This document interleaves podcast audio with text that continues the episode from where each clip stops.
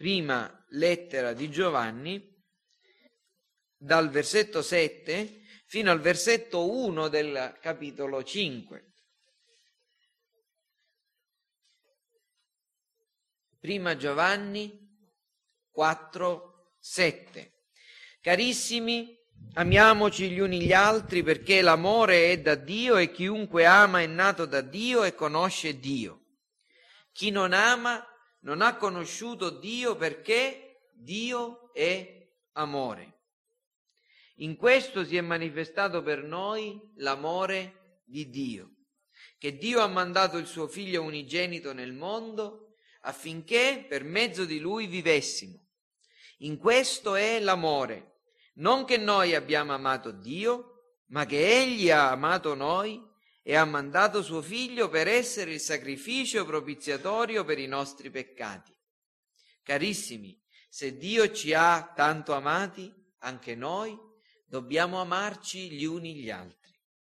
Nessuno ha mai visto Dio. Se ci amiamo gli uni gli altri, Dio rimane in noi e il suo amore diventa perfetto in noi. Da questo conosciamo che rimaniamo in Lui ed Egli in noi, dal fatto che ci ha dato del suo Spirito. E noi abbiamo veduto e testimoniamo che il Padre ha mandato il Figlio per essere il Salvatore del mondo. Chi riconosce pubblicamente che Gesù è il Figlio di Dio, Dio rimane in lui ed egli in Dio. Noi abbiamo conosciuto l'amore che Dio ha per noi e vi abbiamo creduto. Dio è amore e chi rimane nell'amore rimane in Dio e Dio rimane in lui. In questo l'amore è reso perfetto in noi, che nel giorno del giudizio abbiamo fiducia, perché quale Egli è, tali siamo anche noi in questo mondo. Nell'amore non c'è paura, anzi l'amore perfetto caccia via la paura, perché chi ha paura teme un castigo. Quindi chi ha paura non è perfetto nell'amore. Noi amiamo perché Egli ci ha amati per primo.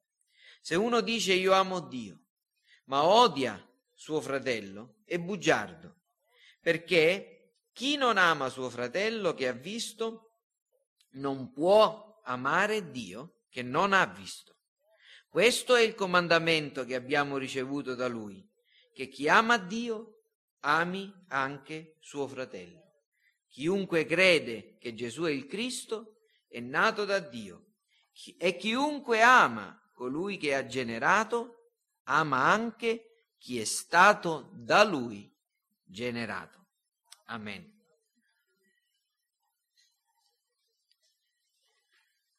Sono certo che avrete sentito parlare dei NAS. I NAS sono un eh, nucleo, un corpo speciale dei carabinieri e questa sigla è una sigla, non è la parola naso abbreviato, è una sigla, significa nucleo anti-sofisticazioni o sofisticazione. Si occupano di eh, controllare se eh, nel caso di ristoranti o eh, fabbriche eh, che praticamente producono cibi, le regole igieniche sono rispettate, si occupano di controllare l'autenticità delle merci e eh, molte volte, specialmente in certe aree della nostra nazione, d'Italia, fanno dei controlli perché eh, vengono falsificati dei marchi molto famosi e quindi producendo così un grande danno alle grandi e importanti firme nuclei anti-sofisticazioni. In pratica controllano l'autenticità delle cose, in pratica controllano la conformità delle, eh, dei prodotti alle leggi vigenti. Ora, ciò che è falsificato, sofisticato, adulterato, imitato, è quello che deve essere scovato dai NAS. Io desidererei che si formasse una sorta di nucleo di questo genere con una S in più, NASS, nucleo antisofisticazioni spirituali. Perché? Perché? Perché la parola del Signore ci ordina e ci raccomanda di fare grande attenzione affinché l'amore sia autentico, affinché la religione che noi professiamo sia autentica e non sofisticata. E in pratica, questa è l'ultima volta che leggeremo il capitolo 4 di, eh, della prima lettera di Giovanni, tutto il capitolo 4 ha continuamente insistito, nel capitolo 4 Giovanni ha insistito per distinguere, per discernere, per spiegarci quale è la religione autentica, la vera spiritualità, da quella che non lo è, da ciò che è falso. Egli ha parlato in particolare del segno dell'amore che abbiamo osservato eh, più volte e questa esortazione ad amarci gli uni gli altri e la eh, ripetizione continua che l'amore vero, l'amore autentico è quello che è stato mostrato da Dio, è quello che compie in noi una vera, un'autentica trasformazione, è ciò che viene comunicato da Dio nei suoi figli. Ecco, questo amore è il segno dei segni. È il segno che lo Spirito Santo ha davvero, ha effettivamente compiuto un'opera salvifica. Fratelli, sorelle, ricordatevelo, avere una religione non basta. Si possono avere, delle, ci sono de tante religioni nel mondo e ce ne sono alcune peggiori di altre, alcune migliori di altre, ma avere semplicemente una forma religiosa, perfino una forma religiosa cristiana, perfino una forma religiosa evangelica, perfino una forma religiosa evangelica sana, ortodossa, riformata, chiamatela come volete, non è sufficiente. Giacomo ci dice che c'è una vera religione, una religione pura e incontaminata. E questa autentica religione egli afferma, ed è molto interessante osservarlo, egli dice che la religione pura e senza macchia davanti a Dio e Padre è questa. Non dice credere in questi punti, ma egli dice soccorrere gli orfani e le vedove nelle loro afflizioni e conservarsi puri dal mondo. Certo, qualcuno dirà, Giacomo è l'apostolo delle opere come Paolo è l'apostolo della fede. No, Giacomo e Paolo sono sicuramente due cristiani che non insegnano cose diverse, ma insegnano che una vera e un'autentica fede non è mai disgiunta da una vera e autentica vita vissuta nell'amore e nell'interessamento verso gli altri. Quello che conta non è avere una religione, quello che conta è avere una religione pura e incontaminata, avere la vera religione. E questa mattina, a proposito di nuclei antisofisticazioni e di vera religione, voglio farvi osservare come Giovanni chiude e conclude il suo eh, discorso a proposito dell'amore autentico, dell'amore perfetto, dell'amore vero, dell'amore di Dio in noi.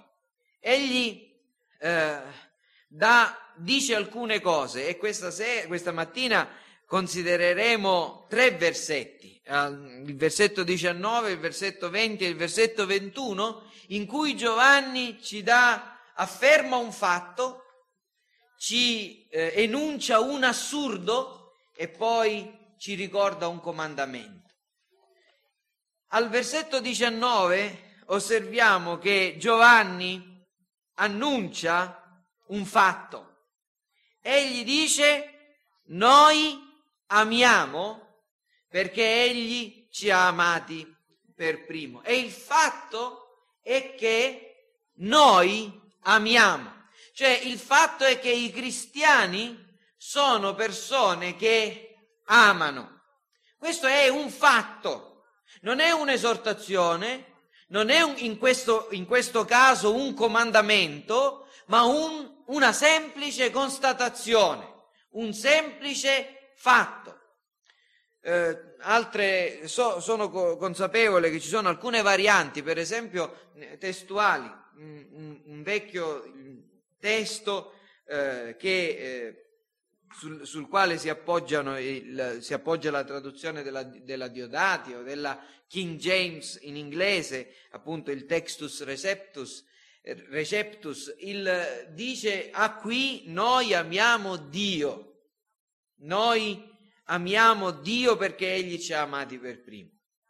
Una, altre traduzioni dicono noi ci amiamo gli uni gli altri perché Egli ci ha amato per primo. Ma i migliori studi critici sul testo e i migliori manoscritti hanno semplicemente queste due parole. Noi amiamo perché Egli ci ha amati per primo. E, e credo che questa sia una lettura da preferire. Il tempo è il presente indicativo e afferma che si tratta di un'azione compiuta nello stesso momento in cui lo scrittore scriveva e i lettori leggevano.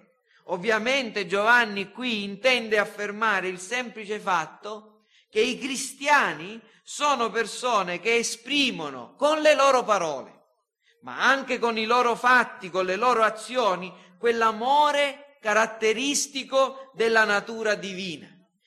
Un amore puro, un amore disinteressato, un amore disposto al sacrificio, un amore altruista, un amore umile, lo stesso identico amore che Dio ha mostrato nel donare il suo unigenito figlio come sacrificio propiziatorio per i peccati del suo popolo.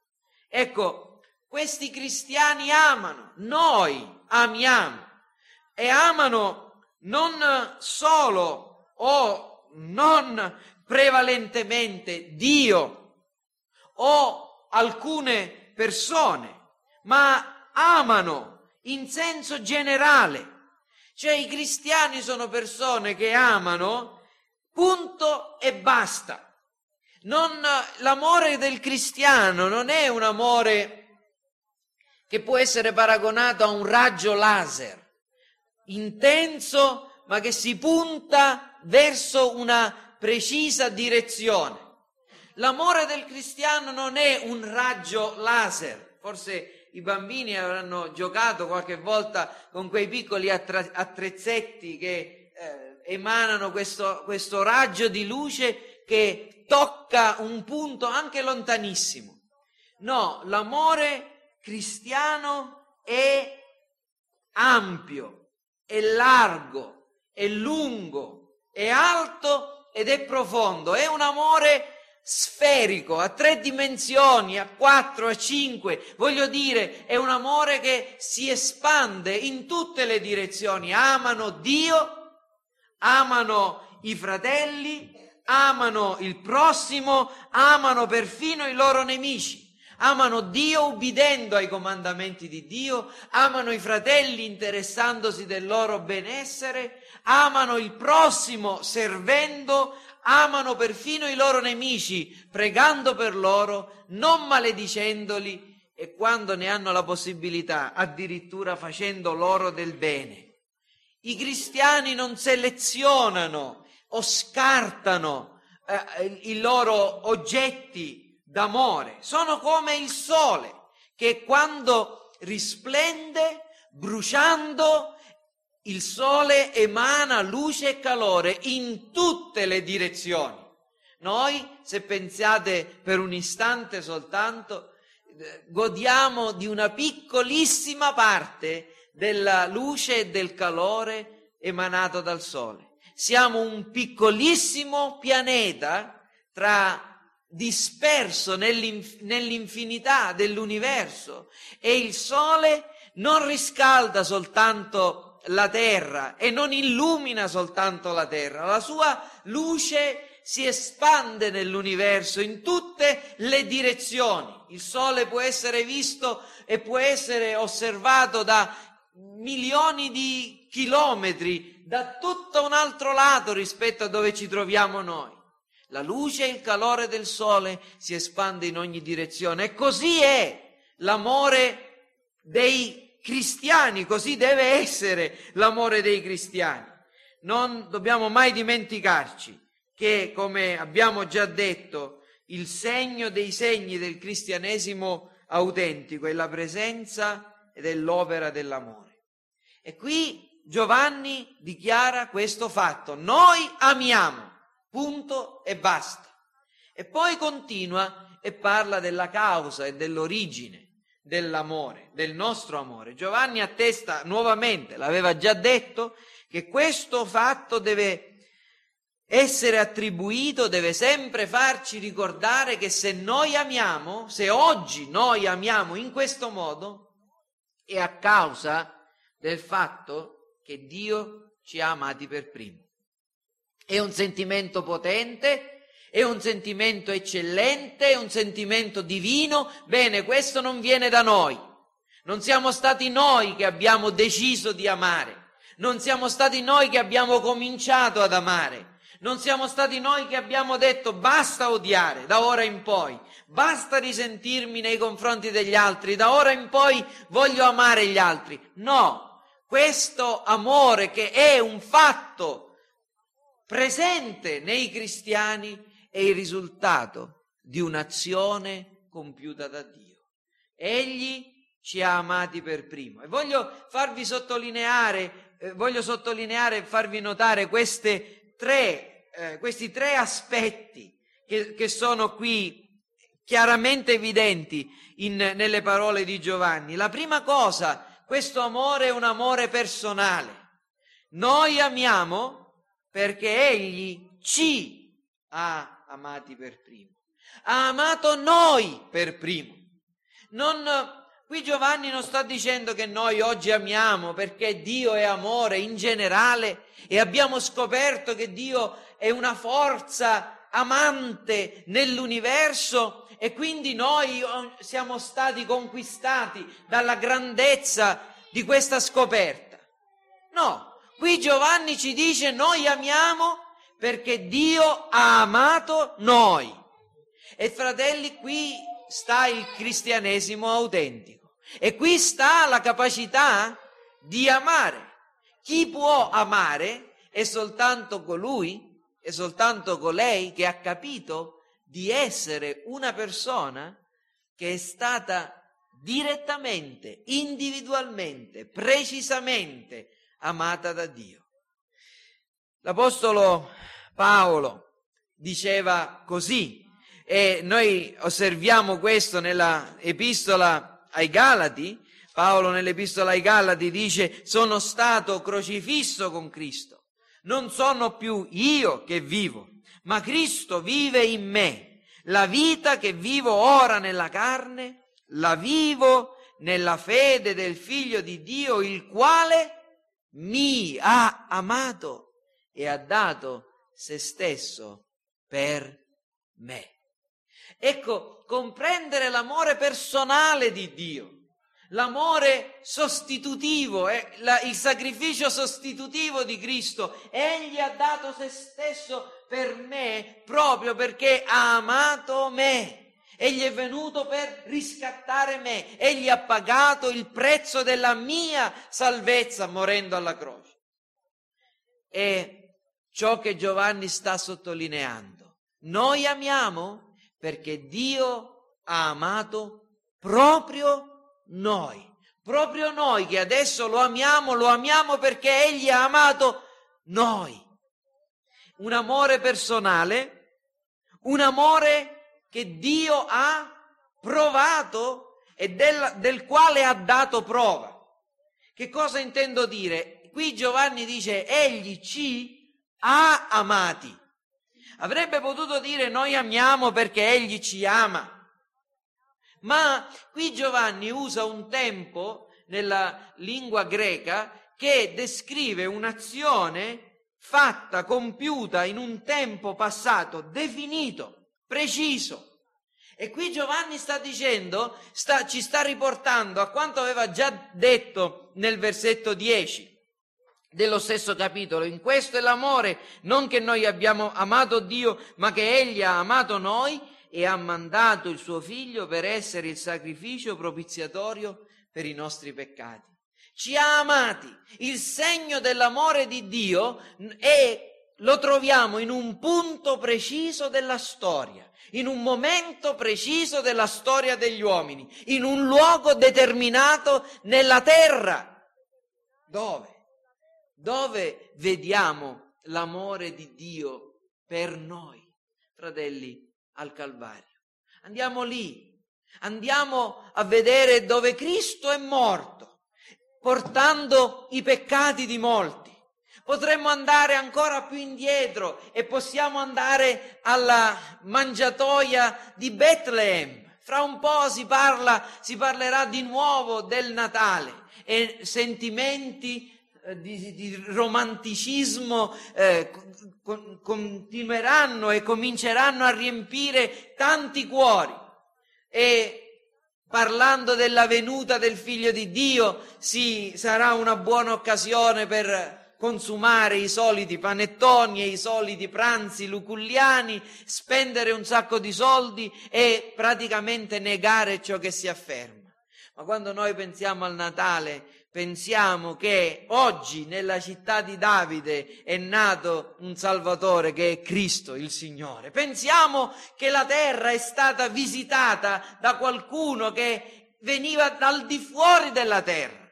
Noi siamo di qua giù ma Gesù, Gesù Cristo non è di qua giù, egli è venuto nel mondo. Pensate un po' se oh, qualcuno di, dicesse o potesse portare le prove che un extraterrestre ha visitato questo mondo. Vi immaginate le, eh, no, la, noti, le, la notizia come correrebbe su tutti i giornali e i telegiornali? Bene, noi stiamo dicendo la stessa cosa. Qualcuno dal di fuori della terra è venuto.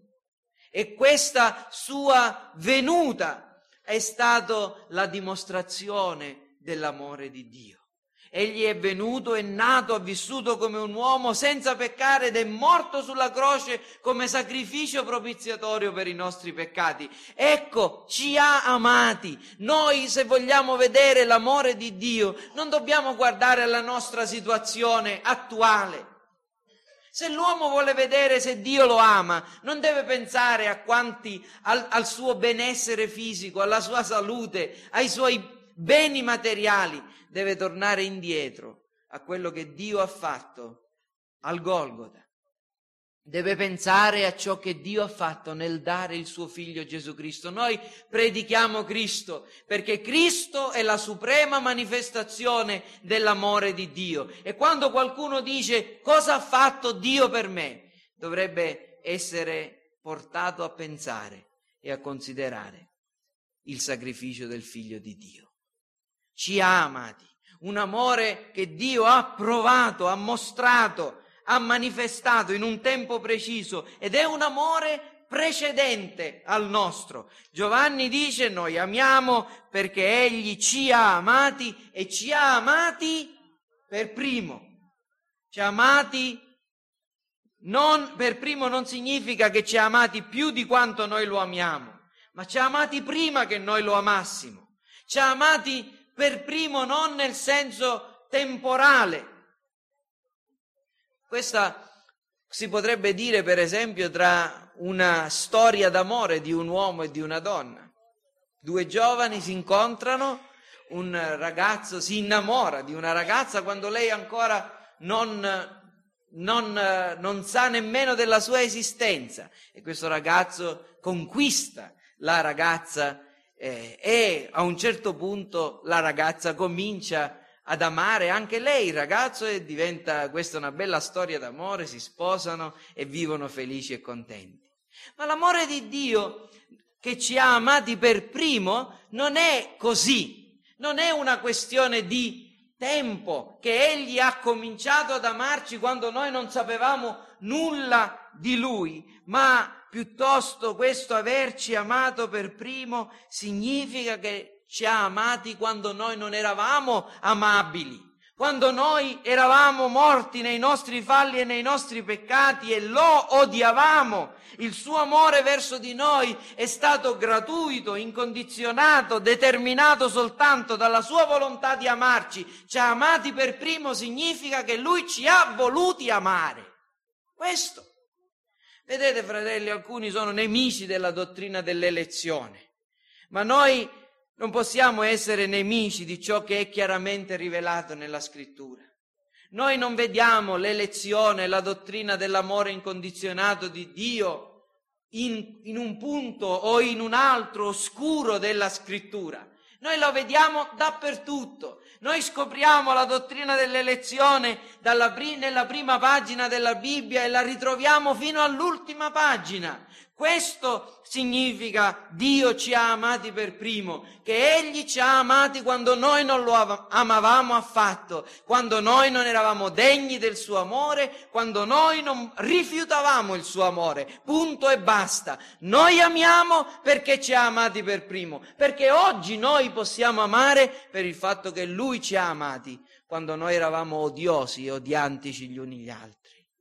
La dottrina dell'elezione è una dottrina squisita e deliziosa per i cristiani, perché essi riconoscono che se oggi sono persone che amano, è perché questo amore è stato determinato dall'amore eterno di Dio. Attribuiscono all'amore di Dio il loro amore. E poi, fratelli, andiamo avanti e consideriamo nel versetto 20 che Giovanni annuncia un'assurdità. Ecco, un assurdo. E dice così.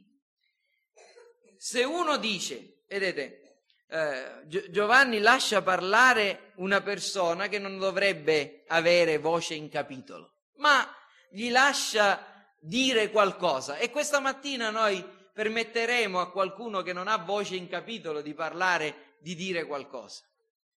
Se uno dice, io amo Dio. Ma questa per stessa persona, Giovanni dice, odia suo fratello. Poi continua e, e Giovanni afferma il giudizio che dobbiamo dare su questa persona. È bugiardo, perché chi non ama suo fratello, che ha visto, non può amare Dio, che non ha visto.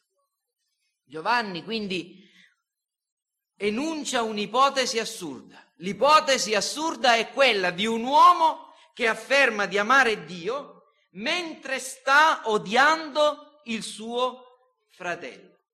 E vi dicevo, Giovanni in qualche modo fa parlare una persona che non avrebbe titolo di parlare e questa mattina io vorrei far parlare quello che colui che non ha titolo di parlare in mezzo a una chiesa cristiana. Vorrei far parlare l'avvocato del diavolo, cioè colui che può sollevare delle obiezioni davanti alla verità della parola di Dio. Sapete, a volte anche il diavolo vuole parlare e a volte il diavolo parla sussurrando delle parole alle nostre orecchie o alla nostra immaginazione.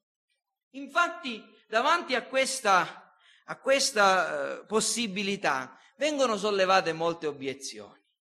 Ma come? Tu mi vuoi dire che chi non ama gli altri, i suoi fratelli, necessariamente è un bugiardo, anche se questa persona ha una buona professione di fede, ha una buona religione, crede le cose giuste, ma perché un tale amore dovrebbe essere fasullo? Perché mai non è possibile amare Dio e odiare il, il proprio fratello? Non è forse vero che anche Dio odia? Non è forse vero che l'odio noi lo ritroviamo come uno degli attributi di Dio, Dio odia e richiede di odiare. Voi tutti che amate il Signore, odiate il male. Non è forse vero non è scritto anche che Dio odia sei cose, sette gli sono in abominio e poi tra queste elenca uomini che egli odia, quelli che espandono per esempio discordie tra fratelli, chi ha gli occhi alteri, chi ha la lingua bugiarda. Non è forse vero che Davide odiava i nemici di Dio e li odiava di un odio perfetto? Com'è possibile che Davide amasse Dio e odiasse il suo prossimo allo stesso tempo? Non è in contraddizione questo con quello che sta dicendo Giovanni? È possibile amare Dio e odiare il proprio fratello? Ascoltate, sta parlando il, il, l'avvocato del diavolo, non sto parlando io. Ma queste sono obiezioni che possono essere sollevate. E ce n'è un'altra, se volete, un po' più teologica. Ascoltatela. Non ha forse detto il Signore Gesù che il primo comandamento è amare Dio con tutto il cuore, l'anima, la mente, la forza? E il secondo è amare il prossimo come noi stessi. Ora ci potrebbero essere persone che mettono in pratica il primo comandamento, ma non sono ancora diventate tanto mature da riuscire a mettere in pratica il secondo comandamento. C'è, possib- c'è la possibilità che alcuni amino Dio, ma non sono ancora arrivati a, a, ad amare il prossimo. Vedete, queste sono obiezioni. Come si risponde a queste obiezioni? Ve ne menzionerò un'altra ancora. Ah, cari, dovete capire che chi fa una professione di fede proprio per il fatto che ha dichiarato la propria fede in Gesù Cristo è salvato, ma potrebbe rimanere per molto tempo questa stessa persona un credente carnale che ha bisogno di crescere nelle vie di Dio e quindi imparare ad amare il prossimo. E poi vi dico un'altra cosa, è sempre l'avvocato del diavolo che parla. Amare Dio è facile perché Dio è perfetto e amare gli uomini che è difficile perché gli uomini sono imperfetti e gli uomini tradiscono. Io difendo la mia causa, è possibile amare Dio e odiare il proprio fratello. Fratelli cari, questa, questa, questa tesi non può essere sostenuta. E vi dimostrerò con alcune parole, come le parole dell'avvocato del diavolo sono quelle del diavolo, cioè parole di menzogna. Non è possibile che una persona ami davvero Dio se odia il suo fratello. Perché? Perché sebbene l'amore e l'odio possono coesistere nel cuore dei santi, L'amore e l'odio non possono essere diretti medes- al medesimo oggetto o a oggetti della stessa natura. Cosa voglio dire? Voglio dire semplicemente questo, che l'amore vero ha in sé il sentimento dell'avversione e del desiderio della distruzione di ciò che è contrario. Chi ama davvero il bene odierà davvero il male. Non è possibile amare il bene senza essere avversi nei confronti del male. E questo è il significato di quel versetto. Voi tutti che amate il Signore, odiate il male. Perché chi ama il sommo bene odierà tutto ciò che si eleva contro la conoscenza del sommo bene. Quindi l'amore autentico nel cuore dei cristiani presuppone, ammette e richiede la presenza dell'odio autentico verso ciò che è di natura diversa. E questo è, è quello che conta. Il testo che noi abbiamo letto dice che chi ama dice di amare Dio e odia il suo fratello è un bugiardo. Perché? Perché il fratello ha, il suo fratello, alla stessa natura di Dio. Non è forse vero che il cristianesimo autentico, l'amore perfetto, cioè la salvezza compiuta nel cuore degli uomini, è il trasferimento della natura di Dio, cioè una persona che è un cristiano davvero, ha lo Spirito di Dio, ha la natura divina in sé. E se io odio il mio fratello, io sto odiando Dio che è nel mio fratello. Sto, sto odiando qualcuno che è della stessa natura divina. E io non posso allo stesso tempo amare e odiare la stessa persona. O la si ama o la si odia. E questo è il punto.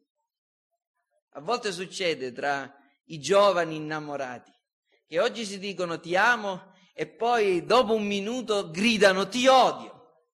Ma non è possibile amare e odiare la stessa persona nello stesso tempo. E la stessa cosa è qua per quanto riguarda Dio e la Chiesa. Dio e i figli di Dio. Cristo è il suo corpo. Se odi qualcuno che è del corpo di Cristo, stai odiando Cristo e il tuo amore professato nei confronti di Cristo è una menzogna ed è una falsità. Non è possibile che tu ami Dio e odi il tuo fratello, perché l'odio verso un figlio di Dio è odio verso Dio stesso. La seconda ragione perché è più facile amare ciò che si vede piuttosto che ciò che non si vede. Avete mai avuto l'esperienza di passare, trascorrere un tempo benedetto e felice con una persona che con tutti i suoi difetti però sta accanto a voi e avete cominciato ad apprezzarne i suoi eh, lati positivi, avete gioito in, insieme a questa persona, la, l'amicizia si è rinforzata. Poi a un certo punto vi separate. Questa persona, per, per, le, per ragioni della vita, della provvidenza, si allontana da voi. E tutto quell'affetto, quella quell'interesse, quel desiderio, quel piacere di stare insieme a quella persona vengono lentamente a scemare, vengono meno. Perché? Perché è così la natura delle cose. Noi amiamo le cose che abbiamo vicino, noi amiamo le cose che vediamo, noi amiamo, amiamo le cose che conosciamo, noi amiamo ciò che possiamo apprezzare noi non, non, siamo capaci di amare le cose astratte, noi amiamo le cose concrete. Abbiamo cantato nel nostro cantico che noi amiamo se conosciamo e se amiamo, serviamo. La cosa più importante è conoscere te, conoscendo te, amare te e amando te, servire te, Signore. Ed è questo il, la dinamica dell'amore. Ora è più facile amare ciò che si vede piuttosto che ciò che non si vede. Qui Giovanni sta dicendo così. No, voi non potete amare il Dio invisibile, seppure riconoscete le sue perfezioni, eh, sue, i suoi attributi. Se non amate i vostri fratelli, nei quali quelle perfezioni e quegli attributi sono presenti, sebbene in modo imperfetto. L'amore di Dio puro e di grado altissimo in Dio, certo, è presente in tutti i figli di Dio, sebbene in modo imperfetto, contaminato dall'egoismo, contaminato dall'orgoglio, non fervente, molte volte tiepido, ma se sei un figlio di Dio, l'amore di Dio è in te. E se io amo Dio, devo riconoscere e vedere l'amore di Dio in te. La gentilezza di Dio, la misericordia di Dio, la santità in Dio. Tutte queste cose si riflettono nei figli di Dio e chi ama Dio ama queste caratteristiche morali di Dio e le vede nel popolo di Dio. Il cristiano vede certamente i difetti negli altri cristiani, altrimenti saremmo ingenui e saremmo stolti. Ma il cristiano, l'amore cristiano, non si sofferma su quelle cose, non cerca il male, non diventa irritato, non si irrita per le cose che mancano, ma gioisce nel vedere la giustizia, la bellezza delle perfezioni divine nei propri fratelli e nelle proprie sorelle. E quando le vede ama. E quindi è molto più facile amare i propri fratelli che, no, che vediamo piuttosto che amare Dio che non vediamo. Se siamo giunti ad apprezzare le perfezioni di, di Dio, la santità di Dio, la vedremo riflessa nel popolo di Dio e dovremo necessariamente amarli. Quindi non è vero che è possibile amare Dio se non si amano i propri fratelli o se si odiano i propri fratelli. E l'ultima cosa, fratelli, perché questa affermazione di Giovanni è vera e le obiezioni dell'avvocato del diavolo sono false, perché ricordatevi, quando dobbiamo mettere sui due piatti di una bilancia le parole e le opere, quello che conta e che pesano di più sono le opere, non le parole. Io amo Dio. Bella frase. Ma quello che conta non sono le tue parole. Quello che conta è se tu ami i tuoi fratelli. Quello che conta è se tu ti interessi dei tuoi fratelli, se tu vuoi servire i tuoi fratelli, se tu desideri onorare il popolo di Dio, se quello che conta è se tu davvero ti stai impegnando a cercare il bene del popolo di Dio. Parole e opere hanno pesi molto differenti e quando noi osserviamo le, par- le opere che contraddicono le parole, dobbiamo concludere che chi sta dicendo una cosa che viene contraddetta dalle sue opere è un bugiardo, è un ipocrita. Fratelli, io amo Dio mentre odio i miei fratelli, è un'affermazione di un bugiardo. E infine, e sto per concludere, Giovanni ci ricorda un comandamento, versetto 21. Questo è il comandamento che abbiamo ricevuto da lui, che chi ama Dio ami anche suo fratello. Nello stesso momento in cui noi amiamo Dio, non prima né dopo, nello stesso momento in cui noi amiamo Dio, dobbiamo amare i nostri fratelli. E l'amore di Dio inizia quando inizia l'amore verso i fratelli, verso il prossimo. L'amore verso il prossimo non può iniziare prima dell'amore autentico verso Dio, ma neanche dopo, perché quando cominciamo ad amare Dio, noi cominciamo ad amare la famiglia di Dio, il popolo di Dio. Per questa ragione, fratelli, non possono esistere cristiani che sono lupi solitari, grandi amanti di Dio, ma incapaci di stare con gli altri, odiosi verso gli altri o odiati dagli altri. Fratelli, è una questione innaturale, non è possibile. Questo è il comandamento. Vedete, l'amore non è non sono due comandamenti. Questi sono i comandamenti di Dio, che amiamo Dio e poi che amiamo anche i fratelli. È un solo comandamento, che amando Dio amiamo il prossimo. E chi non è così è un ipocrita. È un ipocrita. Giovanni ci ricorda alla fine dei suoi, dei suoi ragionamenti intorno all'amore autentico queste, questo comandamento. Ne ha parlato altre volte, ne ha parlato molte volte nello stesso capitolo, ce lo ricorda ancora una volta perché ne abbiamo bisogno. Abbiamo bisogno di ricordarci che l'amore non è qualcosa che si può dividere. Non è come un'arancia che tu puoi dividere a spicchi. È una forza che emana dal cuore nuovo, come la luce del sole, come abbiamo spiegato poco fa. È un sentimento, ecco, se mi permettete questa immagine, sferico. Noi amiamo in tutte le direzioni. E questo mi porta a concludere.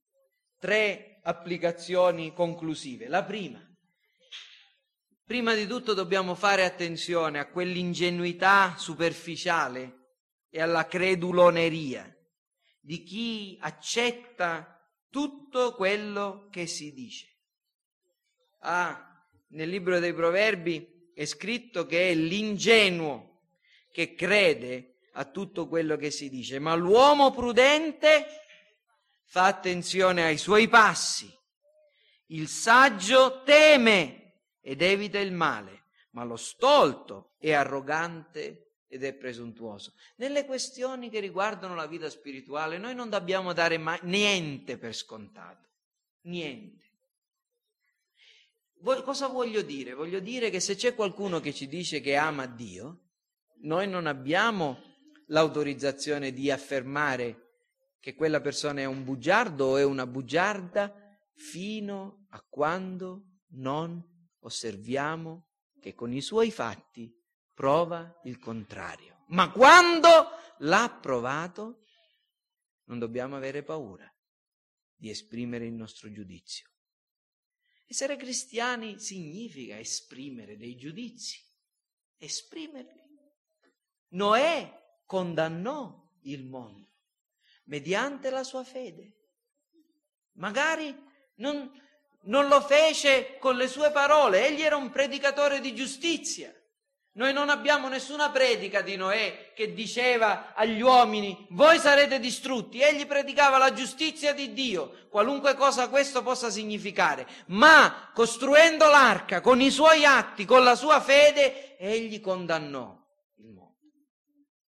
e noi non dobbiamo essere ingenui e non dobbiamo credere che chiunque fa una professione di fede è automaticamente un cristiano. Frequentare una chiesa, fare una professione di fede, avere una buona confessione di fede, non fa di noi e di nessuno un cristiano. Ciò che fa di noi dei cristiani è la presenza dello Spirito Santo in noi, che crea in noi la natura di Dio amorevole e amante. L'ingenuità. Noi non vogliamo giudicare, noi dobbiamo giudicare. La, la, teologia di Giovanni è una teologia del discernimento. Chi dice di amare Dio chi canta quei bellissimi cantici, io ti amo Gesù, ti amo, oh quanto ti amo, ma la sua vita contraddice queste parole, è un bugiardo e non dobbiamo temere di dirglielo. E noi stessi siamo bugiardi se diciamo di amare Dio, ma odiamo qualcuno. L'odio nei confronti dei nostri fratelli in particolare. Non è un sentimento che può coesistere con l'amore di Dio. I amici di Dio, i figli di Dio sono i nostri amici, sono i nostri figli, e sono le nostre madri, e sono i nostri padri, e sono i nostri fratelli, e sono le nostre sorelle, come ha detto Gesù. La seconda applicazione conclusiva. Chi è un ipocrita?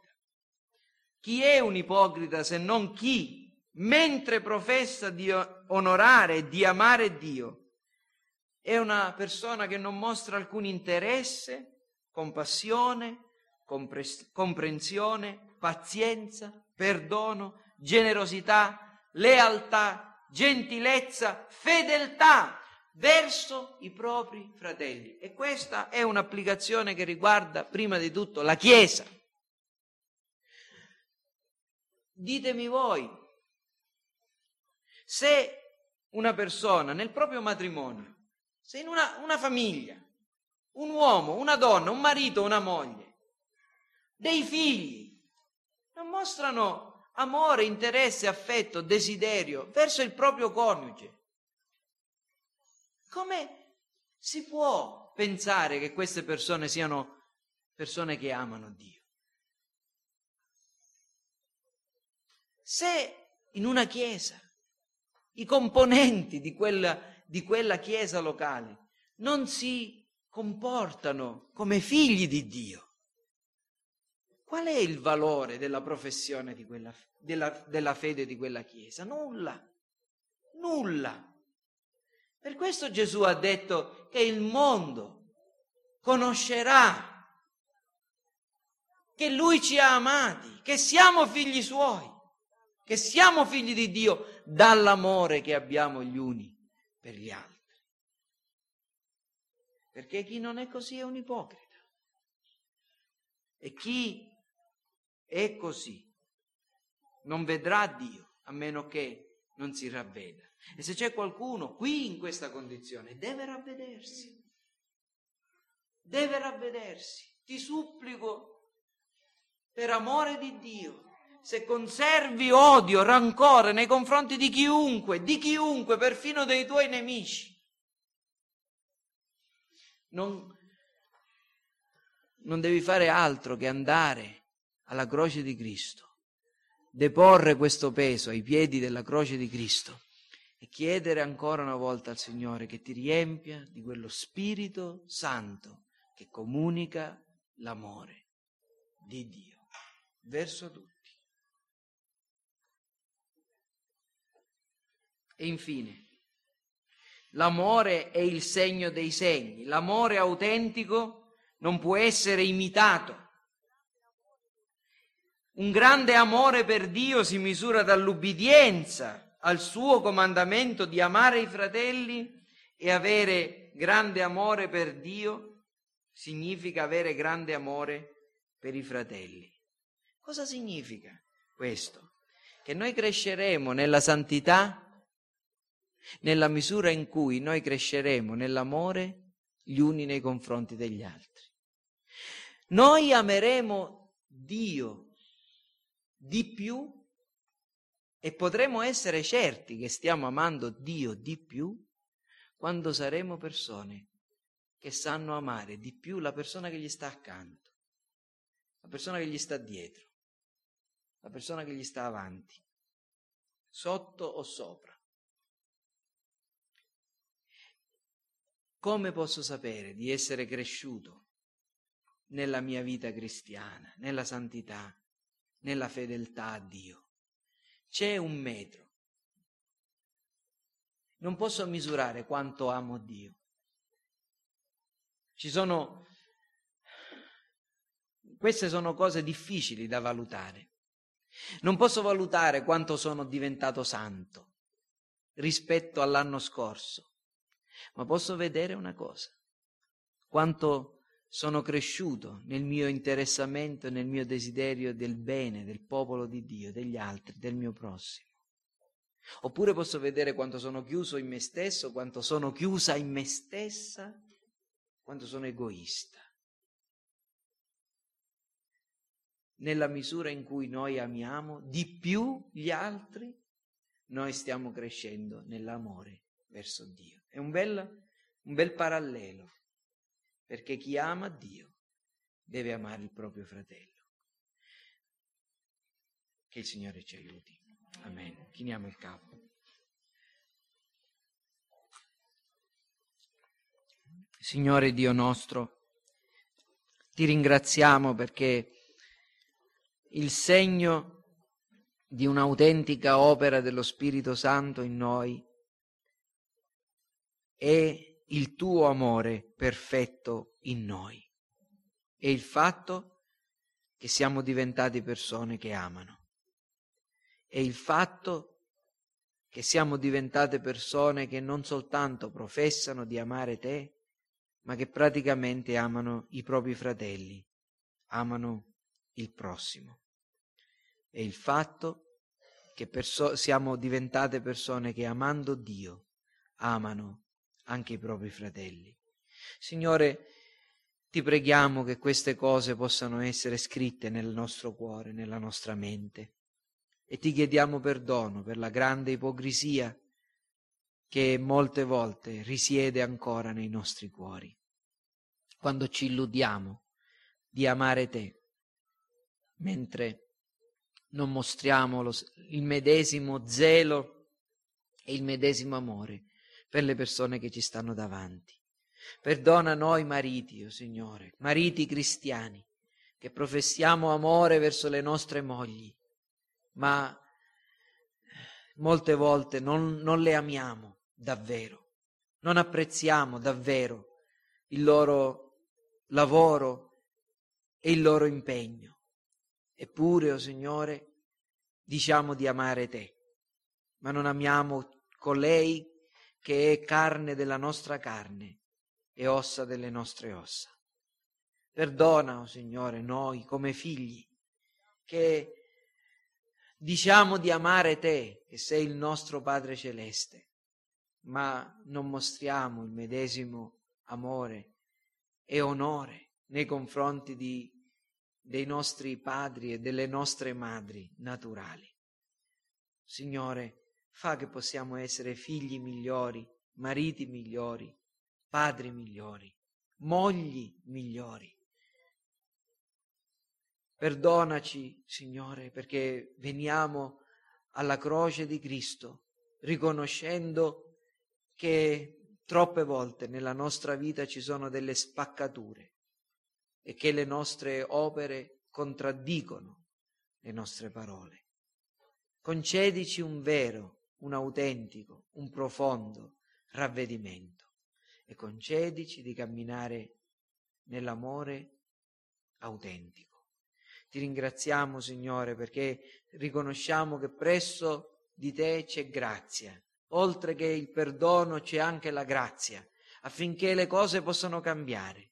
Fa di noi persone che mostrano con le loro opere la fede che professano di avere. Te lo chiediamo nel nome di Gesù. Amen.